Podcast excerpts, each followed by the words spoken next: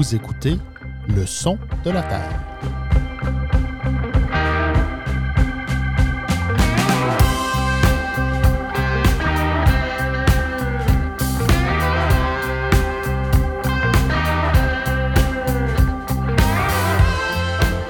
Bonjour et bienvenue dans votre balado qui traite de nouvelles agricoles, le son de la Terre propulsé par la Terre de chez nous. Aujourd'hui, on vous propose une rencontre avec une femme inspirante qui gravite depuis toujours dans le monde de l'agriculture. Elle se nomme Yuriane Plante et elle occupe le poste de directrice des communications des fermes Loufa. On lui parle en deuxième portion d'émission. On débute par un tour d'horizon de quelques actualités agricoles avec la journaliste de la Terre de chez nous, Caroline Morneau. Nous allons notamment aborder la question de la consanguinité chez les vaches Holstein. Également au menu, on va parler des ravages causés dans les récoltes de courges ainsi que du chemin d'un producteur laitier vers la carboneutralité. Sur ce, bonne écoute.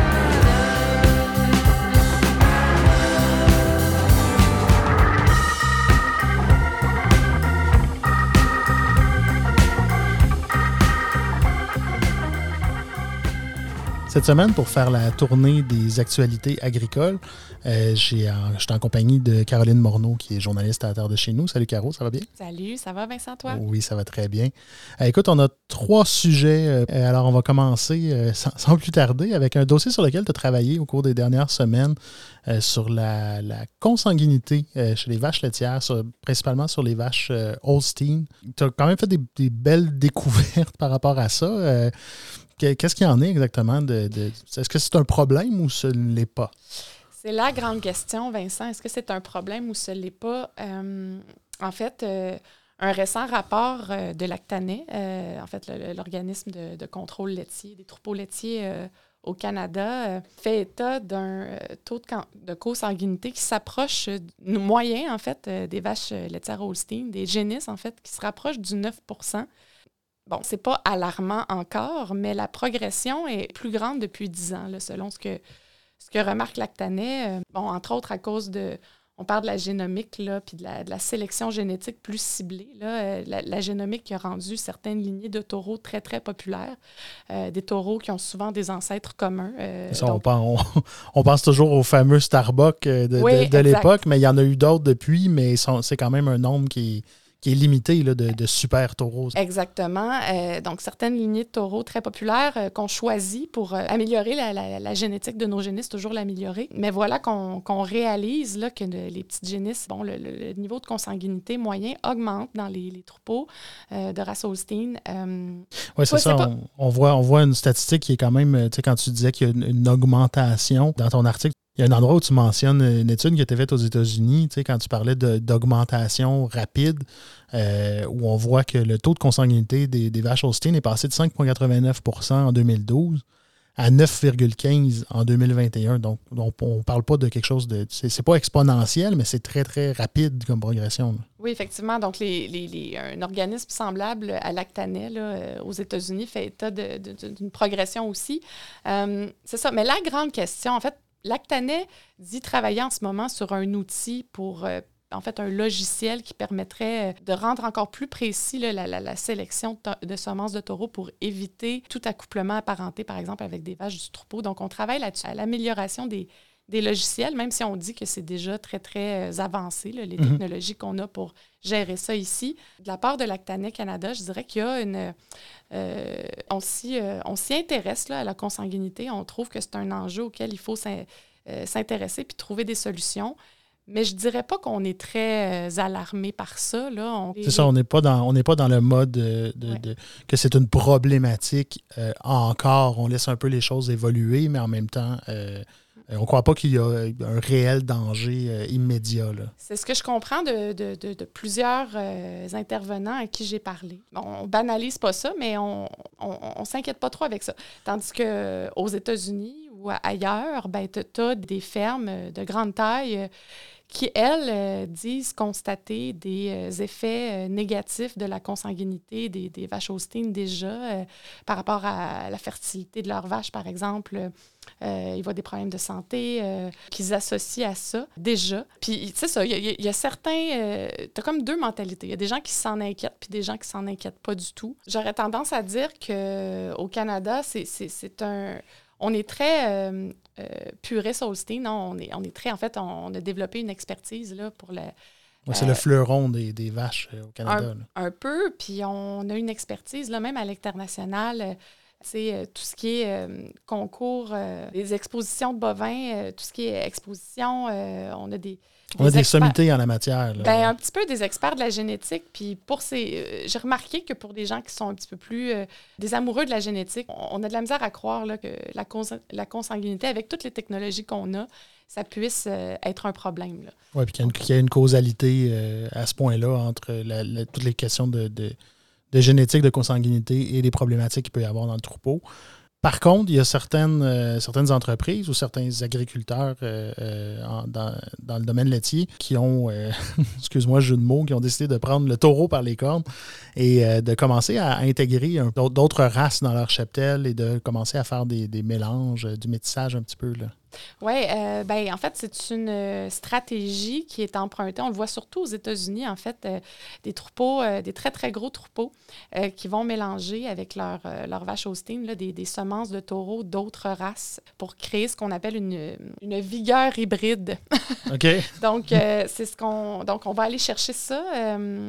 donc, des, des, des, fermes, par exemple, qui euh, remarquent euh, des problèmes euh, de fertilité du troupeau ou des problèmes de santé qu'ils associent à la consanguinité vont, vont essayer de, de faire des d'opter pour les croisements de races parce que quand on croise deux races différentes, on, on coupe les risques d'accouplement mhm. apparenté. Donc, ça se peut pas parce que les deux, les deux animaux n'ont pas de, centre commun. Puis, on, va chercher des avantages là, euh, au croisement. On voit ça surtout dans des gros troupeaux euh, américains euh, qui veulent aller chercher des bénéfices, par exemple, au niveau de la rentabilité, là, moins de, frais de vétérinaire.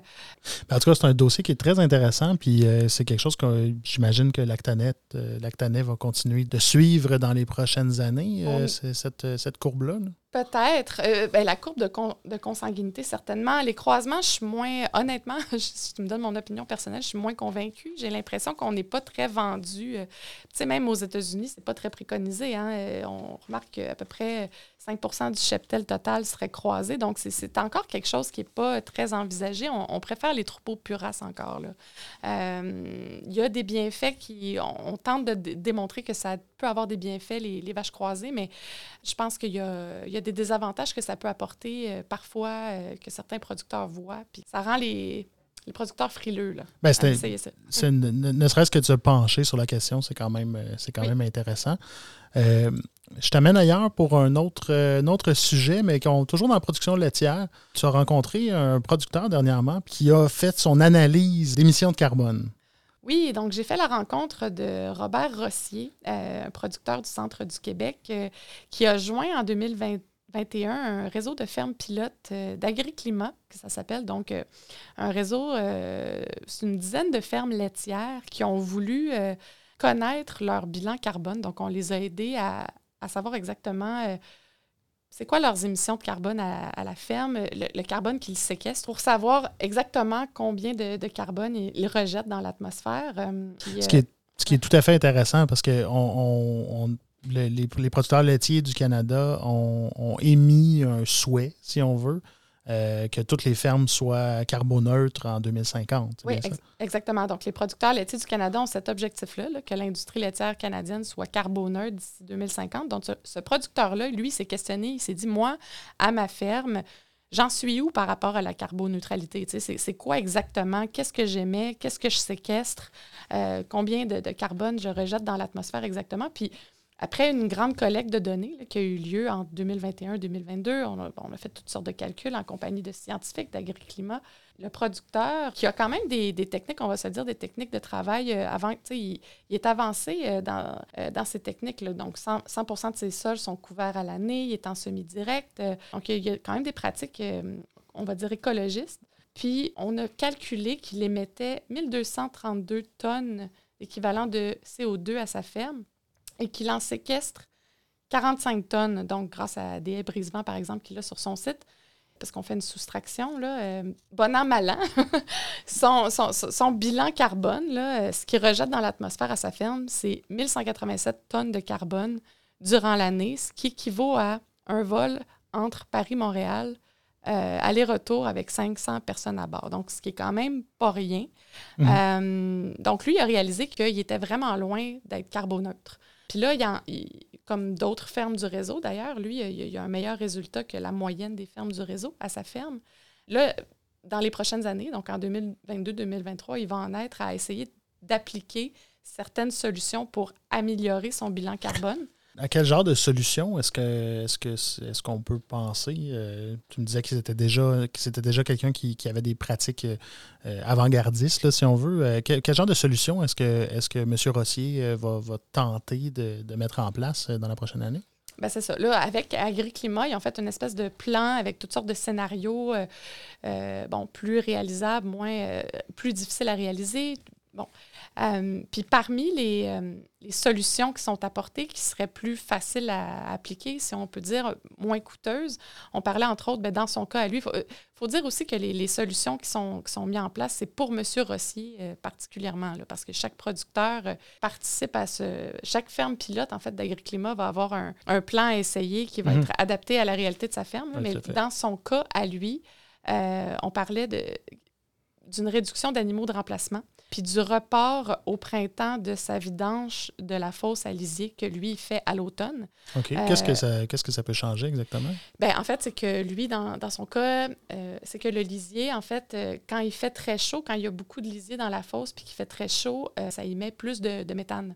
Donc, que la fosse soit pleine durant l'hiver, c'est pas grave parce que quand c'est froid, en fait. Il y aurait moins de méthane qui serait, qui serait émis. Qui serait émis. Si, tu laisses ta, fosse, ta fosse pleine tout l'hiver, c'est moins grave. C'est, c'est moins grave que tout l'été, en fait. C'est ce que je comprenais.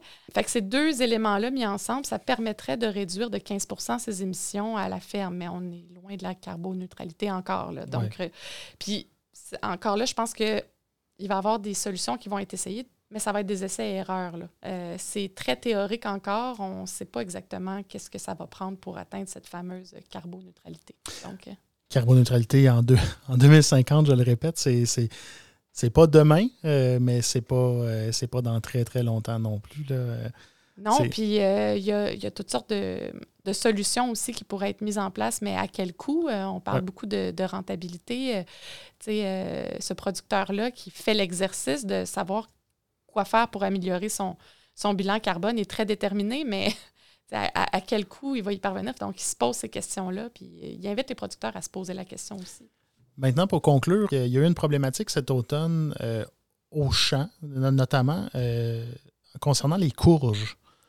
Oui, ben en fait, une problématique qui touche plusieurs productions maraîchères. Là. Euh, donc cet été, euh, en fait, il y a eu beaucoup de, pucerons du soya cette année. Il y en a eu, euh, il y en a eu des bonnes populations qui se sont aussi posées dans des champs maraîchers parce que les pucerons sont porteurs de virus, entre autres le virus de la mosaïque du concombre, entre autres, qui peuvent être transmis donc au plan bon, du concombre, mais aussi d'autres cucurbitacées, euh, Vincent.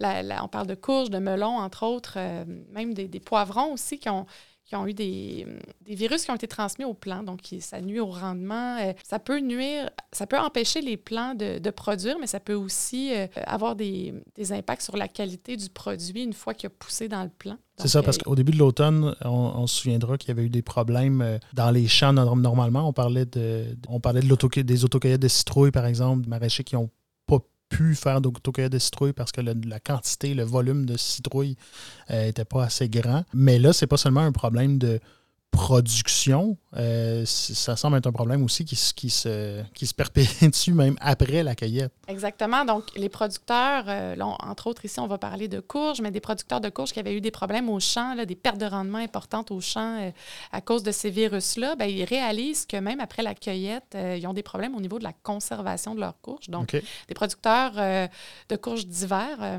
qui, normalement, vont entreposer, vont, vont cueillir en grande quantité, récolter en grande quantité des courges pour les entreposer entreposés souvent jusqu'à décembre, janvier, vont réaliser que la, qualité des courges vont se détériorer. Certaines variétés, ça, varie d'une région à l'autre, les variétés qui sont touchées par ça. Mais c'est ça, on, présume que c'est dû aussi à, ces virus-là qui ont été transmis par les pucerons. Euh, on présume que c'est une autre conséquence euh, de ça, mais on ne le sait pas encore. C'est pas clair. Tout ça est très, très clair. Là. C'est pas très clair. On, c'est une drôle d'année cette année pour les, maraîchers là, à ce niveau-là, pour les virus dans les champs. C'est ça, parce qu'on parle de. Tu as rencontré une productrice, Catherine Lefebvre, en, en Montérégie. Elle parle de 40 des fruits récoltés qui ne sont pas commercialisables. Euh, exact. Donc, Catherine, euh, qui est aussi la, présidente de l'Association des producteurs maraîchers du Québec, euh, elle, oui, dans son cas, c'est ça. Dans le fond, oui, c'est ça. Elle, dit que 40% de ces fruits ne sont pas commercialisables, soit parce qu'ils euh, étaient affectés au champ, donc elle les a laissés au champ, soit parce qu'elle se rendait compte au, niveau, au moment de les mettre dans des boîtes après la cueillette, alors qu'ils paraissaient beaux à la cueillette. Mm-hmm. alors, au moment où de l'entreposage, quand elle la mettait dans des boîtes, elle, réalisait qu'ils qui se détériorait, là, euh, vraiment. Là. Parce que là, on, parle, on, on s'entend qu'on parle de légumes qui peuvent. qui se conservent très bien. Se conservent très, très longtemps. là. Absolument. Et euh, par rapport à tout ça, qu'est-ce que l'Association des producteurs maraîchers du Québec euh, dit, fait Ça touche quand même plusieurs dans le monde? Ben, c'est ça. Mais là, en ce moment, ce qui est fait, là, on parle de la courge plus précisément, mais c'est évidemment un problème de virus de façon générale, a touché plusieurs productions. Fait oui, il y a des discussions qui sont en cours avec le MAPAC, avec la financière agricole. bon, l'Association des producteurs maraîchers parle d'une espèce de cellule de crise qu'ils ont créée. Euh, de un, pour documenter la situation, parce que c'est pas très clair encore euh, le lien de cause à effet entre courges euh, qui se la qualité des courges qui se détériore après la cueillette, puis le virus, on présume, mais c'est pas clair. Donc, on essaie dans un premier temps de documenter le sujet, puis on essaie de voir aussi comment les producteurs, s'il y aurait possibilité peut-être cette année d'adapter, euh, si on veut, les dédommagements que les producteurs pourraient aller chercher euh, dans des circonstances euh, qu'on juge exceptionnelles. Exceptionnelles.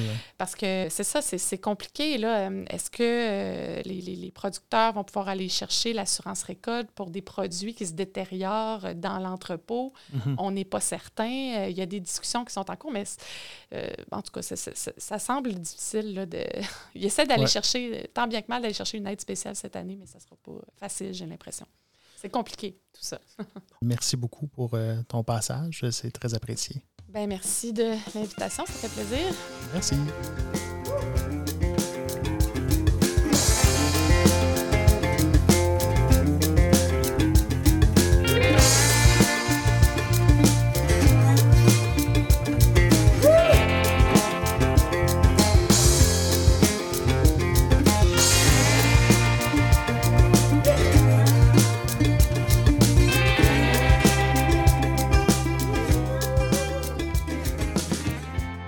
Mon invité d'aujourd'hui est une femme qui gravite depuis un bon moment dans le monde de l'agriculture, de l'alimentation et de l'environnement. C'est un domaine duquel elle parle avec passion, autant professionnellement que personnellement. Je le mentionne parce qu'elle occupe aujourd'hui le poste de directrice des communications des fermes Loufa, mais aussi parce que j'ai la chance de pouvoir la compter parmi mes amis, euh, Yuriane Plante. Alors, salut Yuriane, ça va bien? Oui, plaisir partagé de te compter comme ami, Vincent. en fait, je le mentionne aussi parce que si, si, si, euh, si tu m'en veux pas, euh, je vais en profiter pour, euh, pour te tutoyer. Alors. Le, ton père serait un peu étrange. en effet.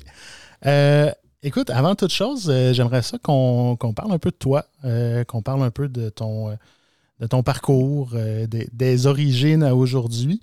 Alors, euh, tu sais, comment s'est passé, comment ça s'est développé, cette histoire d'amour euh, entre toi et le monde de l'agro, le vaste monde de l'agroalimentaire? C'est, il y en a pour plusieurs, pour plusieurs personnes, ça vient de leurs parents. De mon côté, c'est vraiment ma sœur qui m'a transmis l'amour de l'agriculture. Ma sœur a fait un retour à la terre à 30 ans, a parti sa ferme bio en tant que mère monoparentale. Euh, elle a parti un projet euh, comme ça de zéro. Puis euh, toute la famille, on était mobilisés pour l'aider. À ce moment-là, j'étais adolescente. Donc, je l'aidais avec ses communications, ses petits kiosques à gauche, à droite. Puis, ben, finalement, son sa petite ferme est devenue une entreprise de livraison de paniers bio à domicile. La première entreprise de livraison de paniers bio à domicile, le Jardin des Anges. Donc, euh, c'est vraiment elle qui m'a donné euh, la piqûre l'agriculture.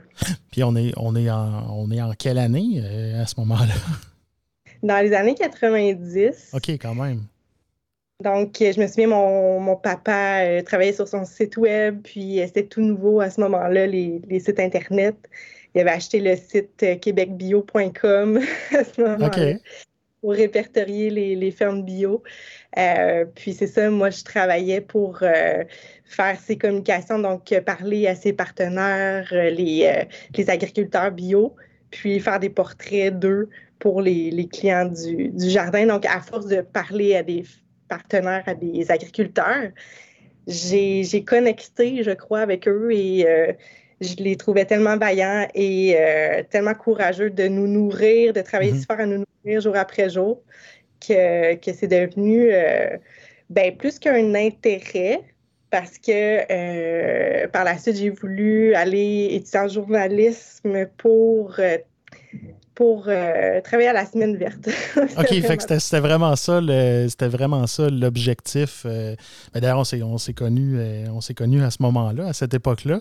Mais toi, c'était vraiment l'objectif, c'était d'aller travailler à la semaine verte. C'était pas c'était ça. Rien d'autre. OK. Mon rêve, à 21 ans, j'ai fait un stage à la semaine verte. OK. Donc, j'ai eu la, la chance de, de, de toucher à ça. Mais ensuite, j'ai réalisé que le journalisme en tant que tel n'était euh, pas euh, pour moi, c'était peut-être trop individualiste. Euh, j'avais envie vraiment de, travailler sur des projets, puis avec des gens, avec des équipes. je suis une fille de gang, donc est venu d'autres projets agricoles par la suite. Euh, bon, je, veux revenir un peu là-dessus aussi. le, projet que ta sœur avait lancé à ce moment-là, tu disais, bon, toute la famille était derrière, euh, derrière elle, derrière son projet.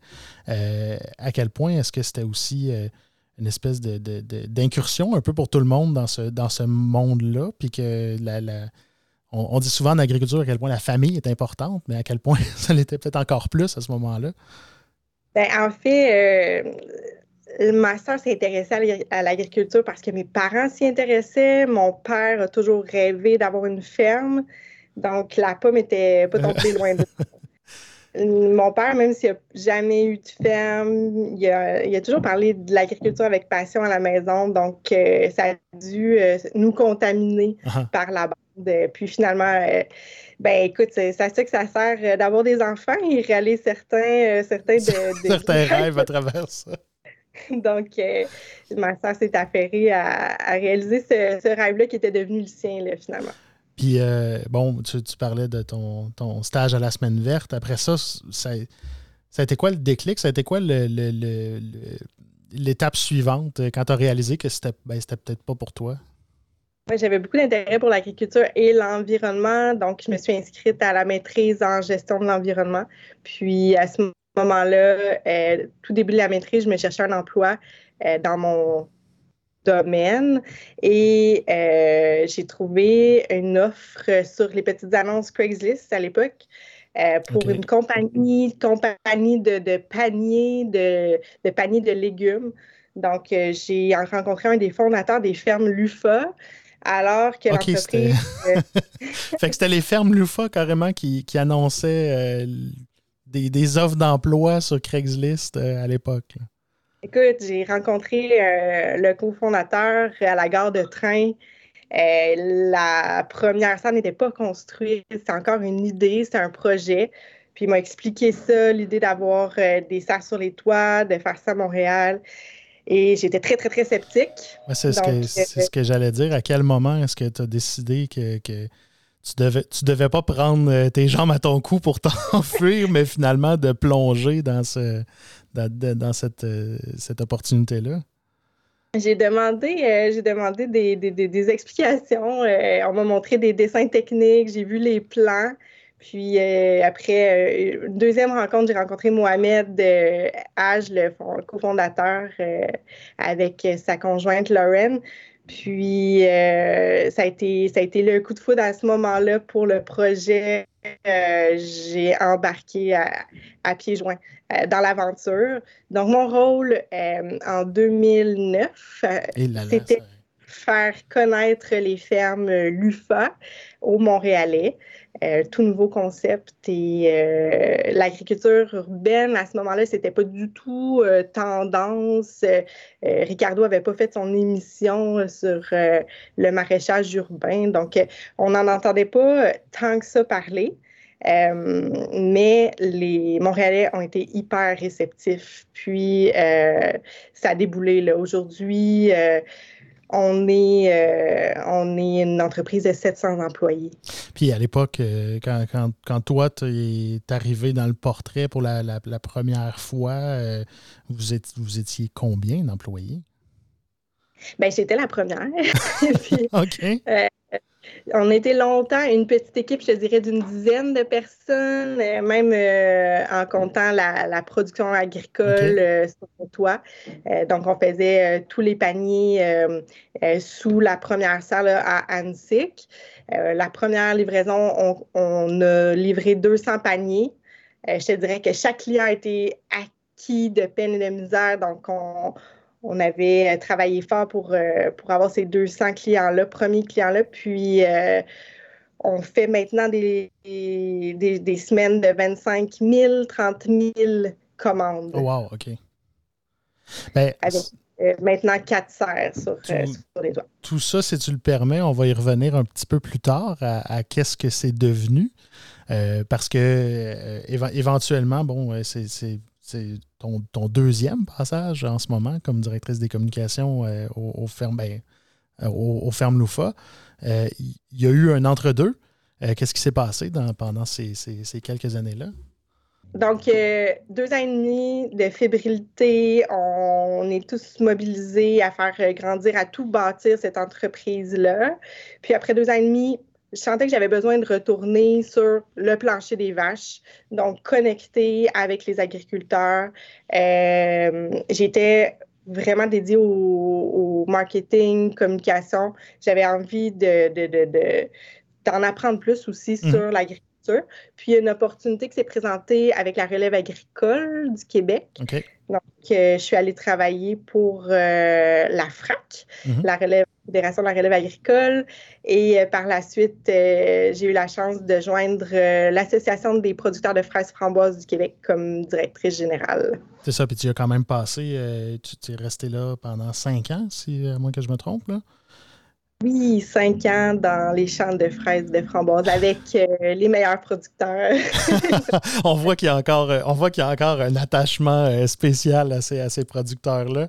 Est-ce que tu as justement pu, pendant ces cinq années-là, nouer des liens avec, avec des producteurs directement, puis justement te permettre d'assouvir ce besoin-là d'être sur le plancher oui, ben, définitivement parce que les producteurs de fraises framboises font tout. Ils font la production, la mise en marché, euh, la promotion et euh, à l'association, on avait même un volet recherche. Donc, euh, il y a cette polyvalence des producteurs particulièrement maraîchers, fraises framboises, qui m'impressionnent énormément. puis j'ai pu finalement euh, toucher à tout avec eux au service euh, de l'association. Euh, donc, on faisait la promotion des fraîches du Québec, on faisait la promotion des fraises framboises d'automne aussi, qui sont de plus en plus connues. Mm-hmm. Puis, euh, c'est quand même un bon CA de 22 membres, 6 comités de travail, des producteurs euh, hyper engagés, euh, hyper impliqués. Puis, ça m'a vraiment permis de connecter avec le monde agricole.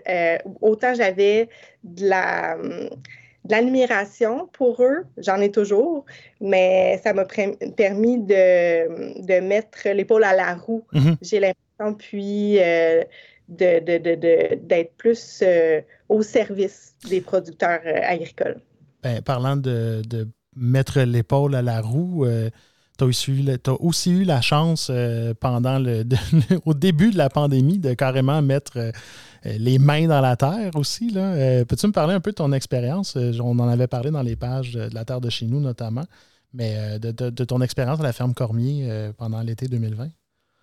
Oui, ben on entendait pénurie de main-d'œuvre, les travailleurs étrangers qui étaient bloqués, tous les problèmes qui s'ajoutaient finalement à la charge habituelle des, des, producteurs en début de saison.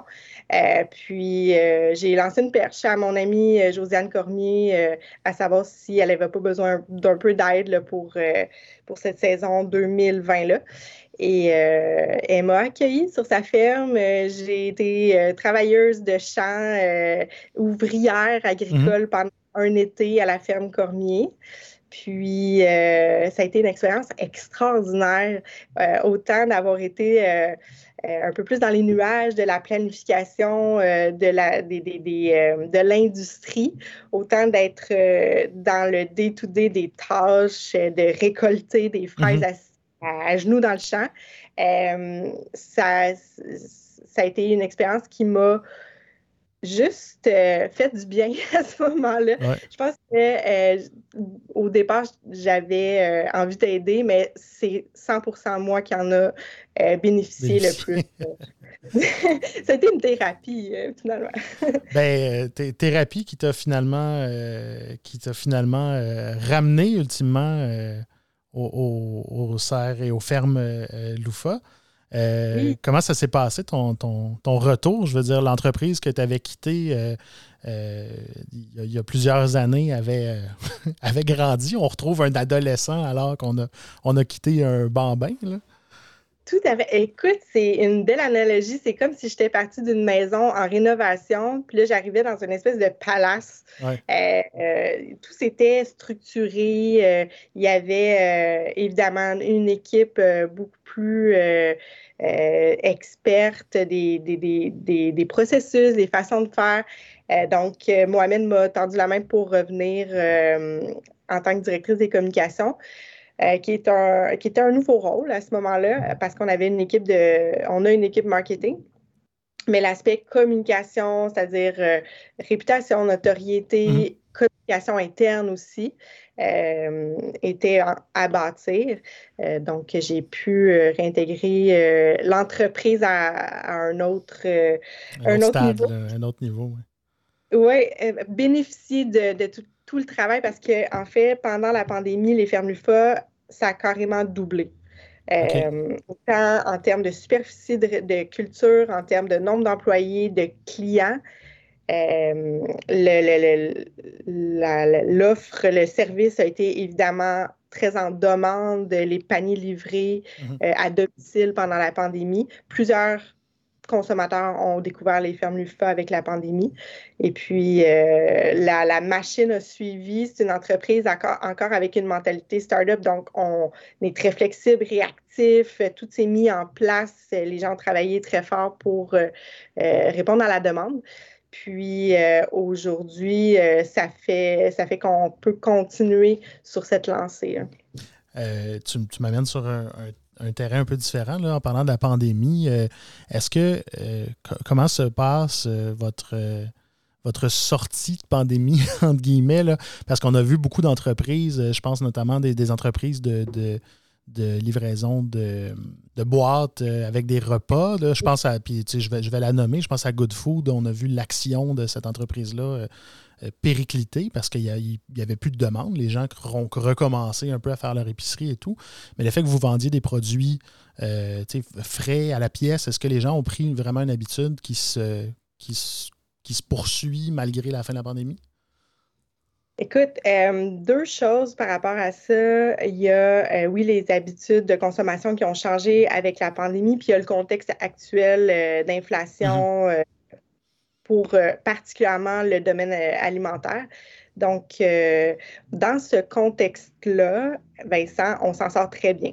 Donc, on on se compare aux compétiteurs, ça va bien. Euh, on a toujours eu des objectifs de croissance ambitieux. Euh, on a toujours eu, et si on ne s'en cache pas, l'objectif euh, d'aller aux États-Unis. Donc, pour atteindre ces objectifs-là, c'est sûr que la croissance est, souhaitable. puis actuellement, le, contexte n'est pas propice à une croissance ultime, mm-hmm. mais dans le contexte actuel, on a la chance d'avoir des consommateurs qu'on appelle les lufavores, très engagés et euh, qui apprécient ce qu'on fait. Donc, qui apprécient euh, le service unique qu'on leur rend. Euh, en étant leur épicerie responsable, en étant ceux qui sélectionnent les produits pour eux et qui font en sorte qu'ils n'ont pas à se, casser la tête mm-hmm des bons produits locaux et responsables. Par rapport à ça, tu, tu, parles de toute la notion d'épicerie, alors qu'on s'entend qu'au au, début, c'était vraiment fruits, légumes cultivés en serre, euh, des paniers de fruits et de légumes. Euh, là, aujourd'hui, quand on va sur le, marché des, fermes loufa, il y a des centaines et des centaines de produits. Je ne sais pas si c'est un, nombre exact de produits, mais j'imagine que ça doit changer tous les jours.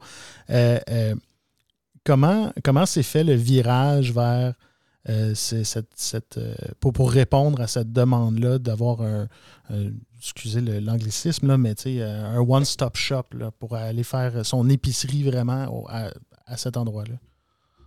Oui, ben on a 2000 produits sur le, marché. 2000, euh, wow. Donc, effectivement, tu peux faire ton épicerie complète euh, et plus sur le marché en ligne des fermes Lufa. ça n'a pas été un virage, ça a été une évolution. On a commencé effectivement avec la production. Le marché en ligne est arrivé en 2013. La production sur les toits a continué, euh, mais on a vite vu qu'on peut devenir une espèce d'agrégateur de produits locaux euh, pour les Québécois et euh, qu'on pouvait finalement être le maillon manquant dans la chaîne pour plusieurs producteurs. La mise en marché, c'est pas euh, leur dada. Alors nous, on se trouve à être euh, les, euh, les distributeurs qui vont les mettre en valeur.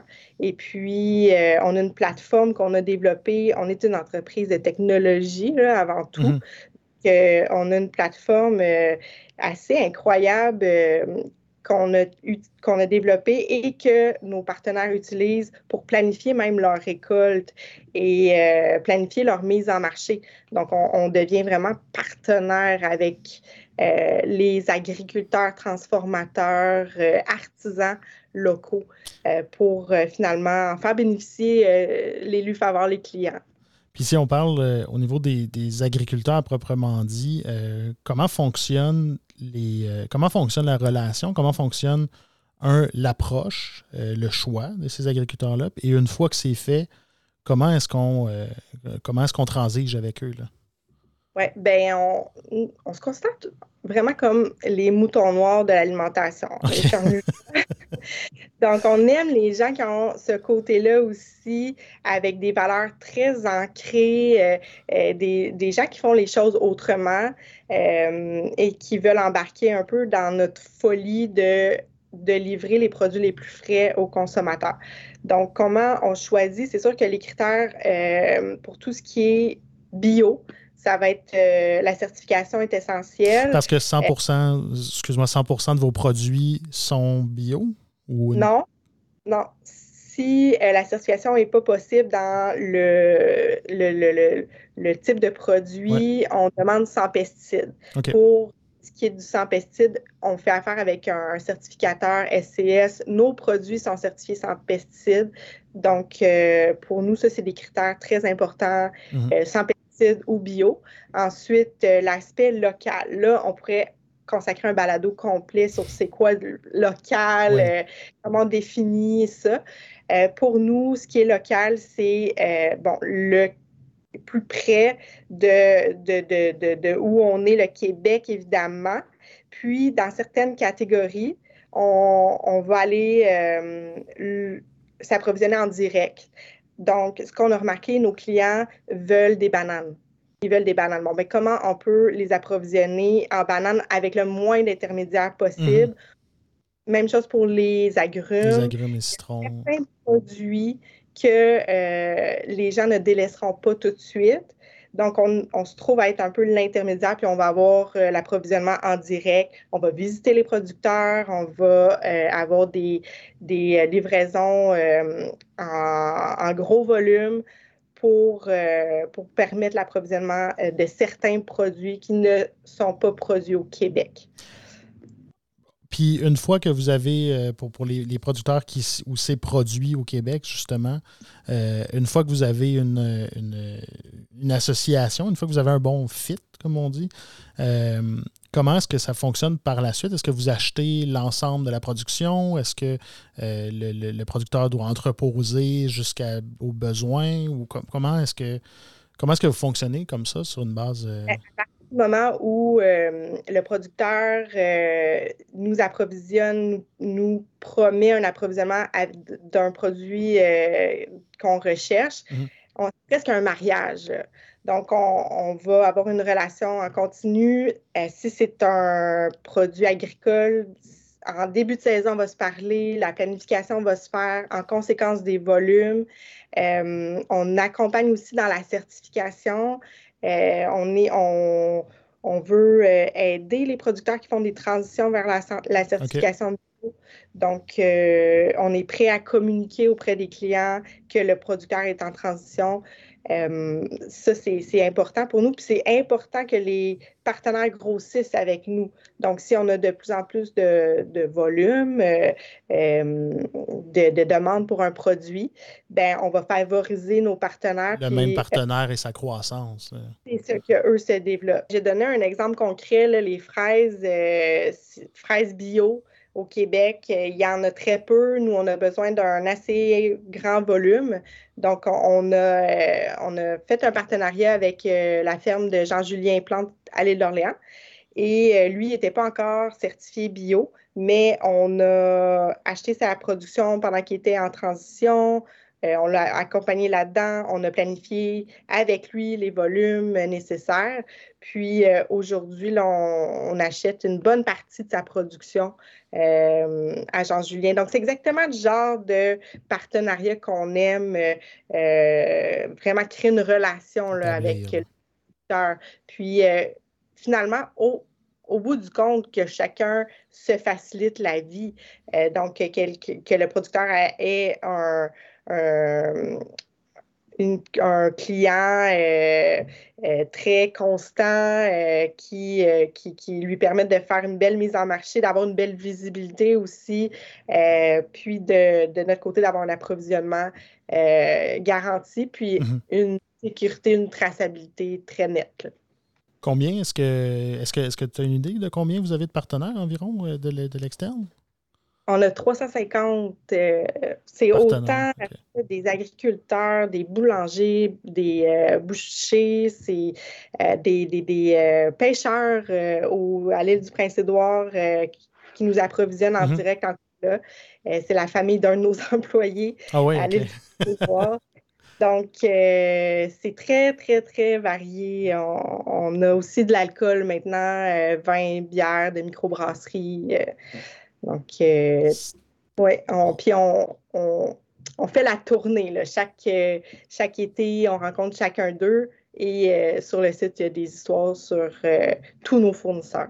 Puis comment est-ce qu'on vit un peu cette, cette comment je dirais, cette, cette dualité-là? tu sais, chez Loufa, comment c'est quoi votre, votre, votre point de vue par rapport à la dualité entre l'agriculture traditionnelle, si on veut. Et je ne parle pas nécessairement d'agriculture de, intensive, ou, mais on parle d'agriculture, du, maraîchage euh, euh, en terre, si on veut, et, euh, la, production en zone urbaine, la production de serre, qui est encore vue, encore à ce jour, il y a beaucoup de gens qui considèrent ça un peu comme anecdotique.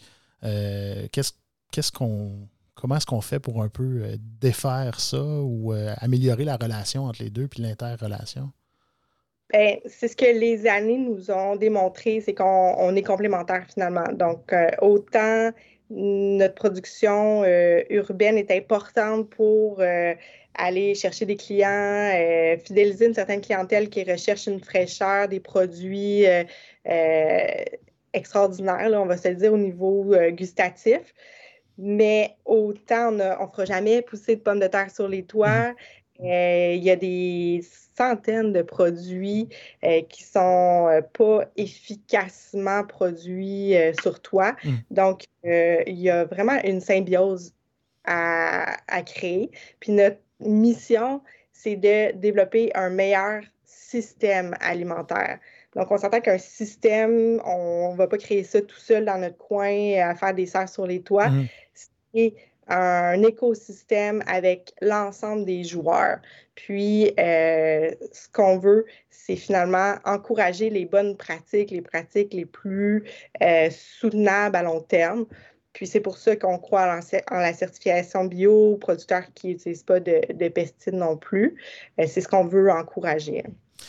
Puis tu, parlais de, au, niveau de la quantité, euh, tu sais, bon, tout à l'heure, c'est moi qui ai mentionné le terme anecdotique, mais il n'en demeure pas moins que, bon, il n'y a pas des serres sur la plupart des, des, des, buildings à Montréal. Euh, comment est-ce que, quel est le pourcentage de de vos paniers euh, au niveau des, fruits et des légumes, là, euh, on s'entend, qui provient de, vos serres sur toi? Oui. Ben, présentement, tu vois, on a quatre serres qui produisent sur six terrains de football, pour te donner une image. Euh, avec ces, ces serres-là, on a les légumes frais de base, tomates, laitue, fines herbes, euh, aubergines, concombres, poivrons. Euh, puis ça, ça représente à peu près un 30 de notre catégorie fruits et légumes. Donc, ça donne une idée. On a besoin de compléter. Puis ne serait-ce aussi qu'avec les fruits, mm-hmm. on a toute une gamme de fruits locaux les Québécois, on adore manger des fruits. On ne veut pas passer à côté des, bébés des, fruits. des bonnes pommes, mais justement fraises framboises du Québec. Euh, donc, c'est ça. C'est un peu c'est important, c'est important pour euh, développer la technologie. Comme je te disais, on est une entreprise de technologie.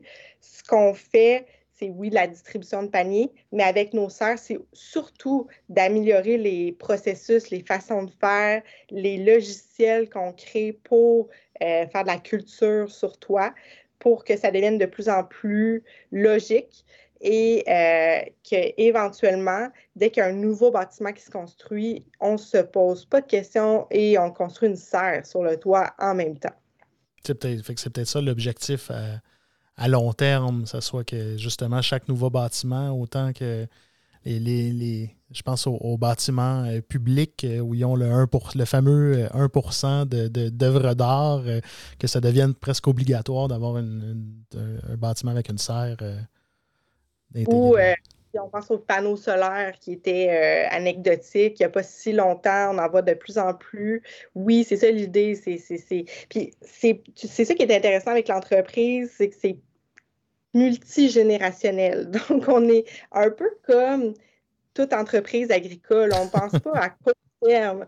On ne pense pas à euh, vendre euh, euh, au plus gros, à la bannière qui va nous acheter. Puis, parenthèse, on s'entend qu'on a eu des offres d'achat de plusieurs joueurs de l'industrie. Donc, on, a nos convictions. Comme je te dis, on fait les choses autrement, à notre manière. Puis, ultimement, dans plusieurs dizaines d'années, on arrivera peut-être à notre objectif de voir des serres sur les toits de la majorité des bâtiments euh, urbains. Puis, euh, écoute, si ce n'est pas nous, ce sera, ce sera peut-être nos enfants, mais euh, on, y aura contribué. Puis tout à l'heure, tu parlais de, la, croissance aussi.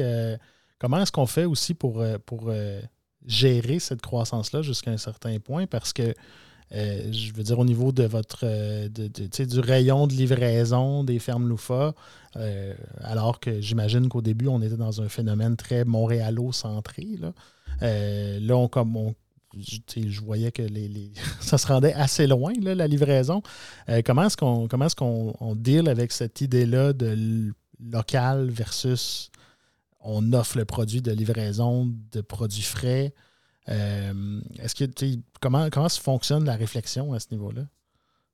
Euh, ben, sur le, périmètre de livraison, là, on, va jusqu'à Québec, Gatineau. Notre logique, c'est de dire jusqu'où on peut aller en voiture électrique. OK. Donc, euh, c'est une charge, c'est pas compliqué, c'est une charge de Tesla. Parce qu'on livre en Tesla avec une remorque à l'arrière. Ah oui, OK. Donc, c'est un peu ça la, logique, là, présentement. Puis, on n'ira pas au Saguenay à cause de ça. c'est vraiment une charge de Tesla.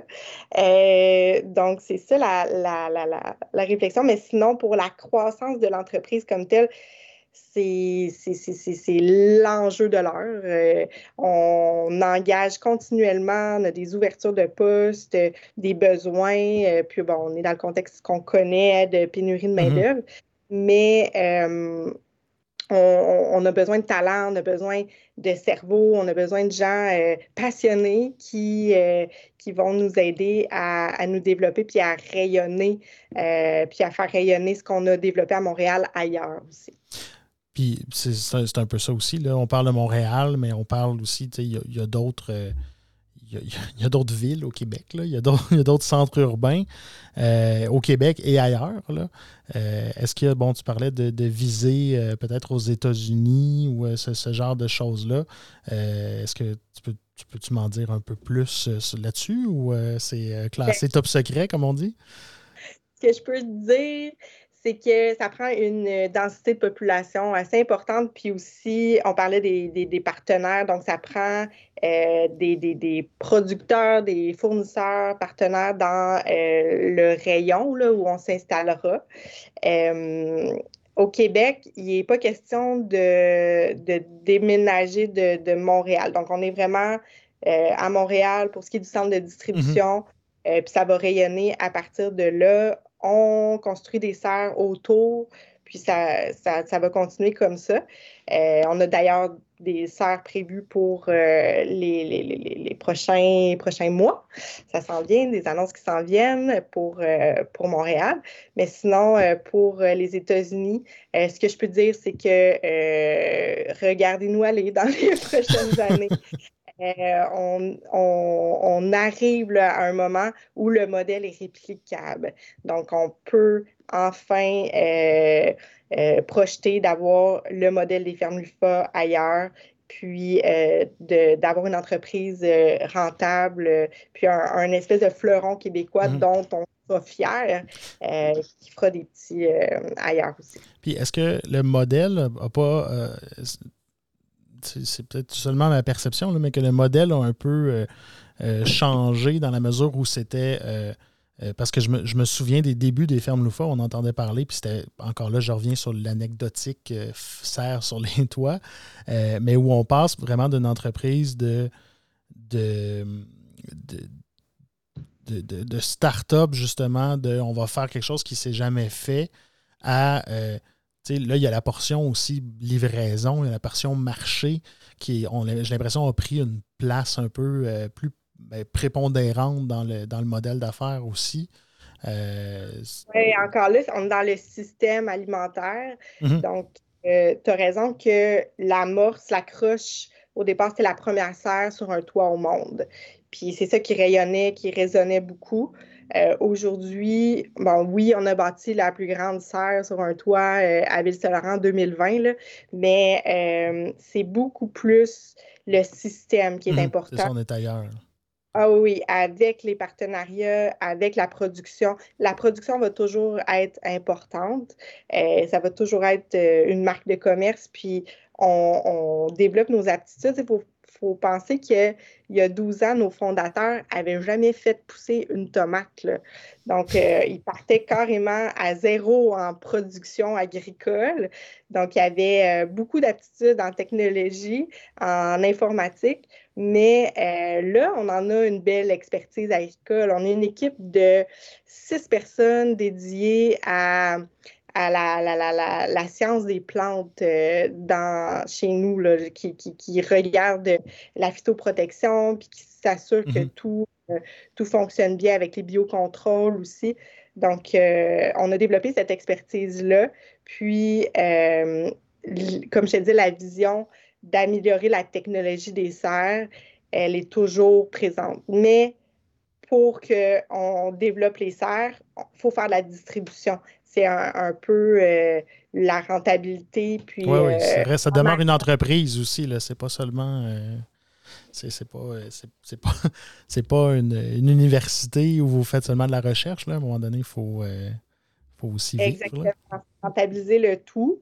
Puis le, le, duo, fonctionne bien parce qu'il nous permet aussi de faire de l'éducation sur l'agriculture urbaine. On fait des visites à, la salle de Hansik qui maintenant est presque dédiée à ça, à accueillir les gens, faire des visites, euh, éduquer euh, les enfants sur euh, l'agriculture, l'agriculture urbaine aussi.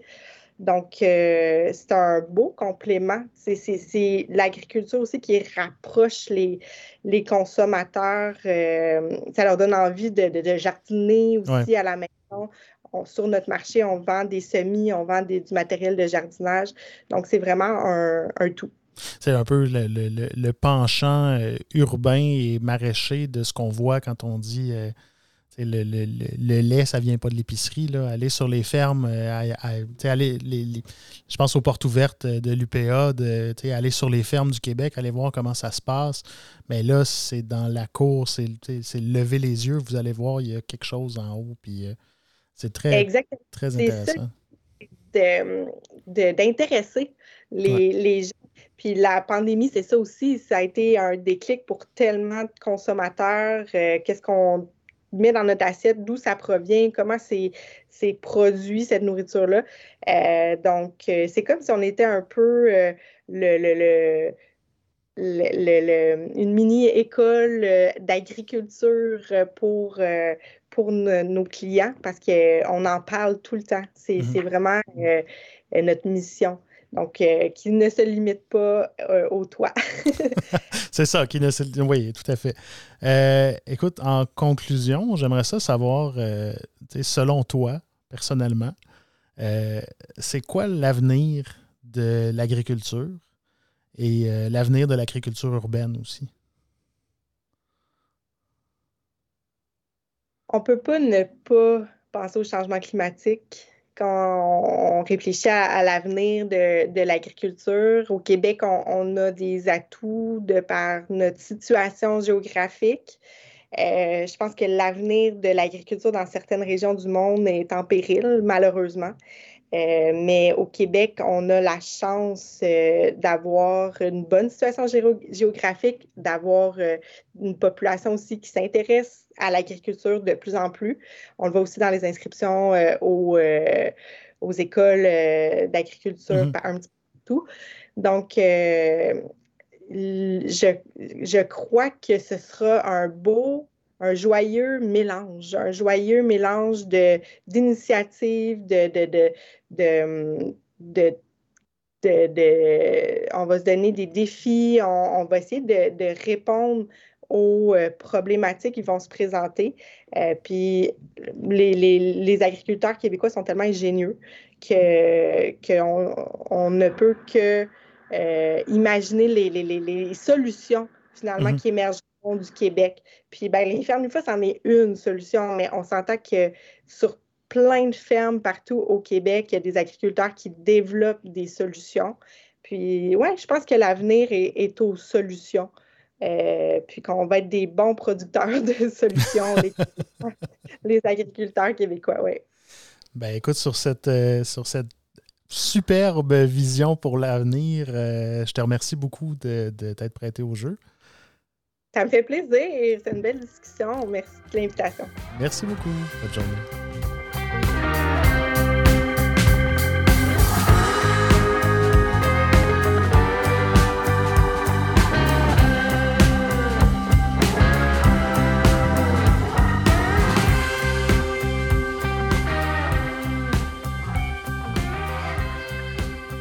Voilà, c'est ce qui met fin à cet épisode du Son de la Terre. Je veux prendre un instant pour remercier mes invités Caroline Morneau et Yuriane Plante pour leur passage à notre micro. Si vous avez des commentaires, des suggestions, des idées d'invités, n'hésitez surtout pas à nous écrire au balado.laterre.ca ou encore à nous envoyer un message sur la page Facebook de La Terre de chez nous. Sur ce, je vous dis à la prochaine.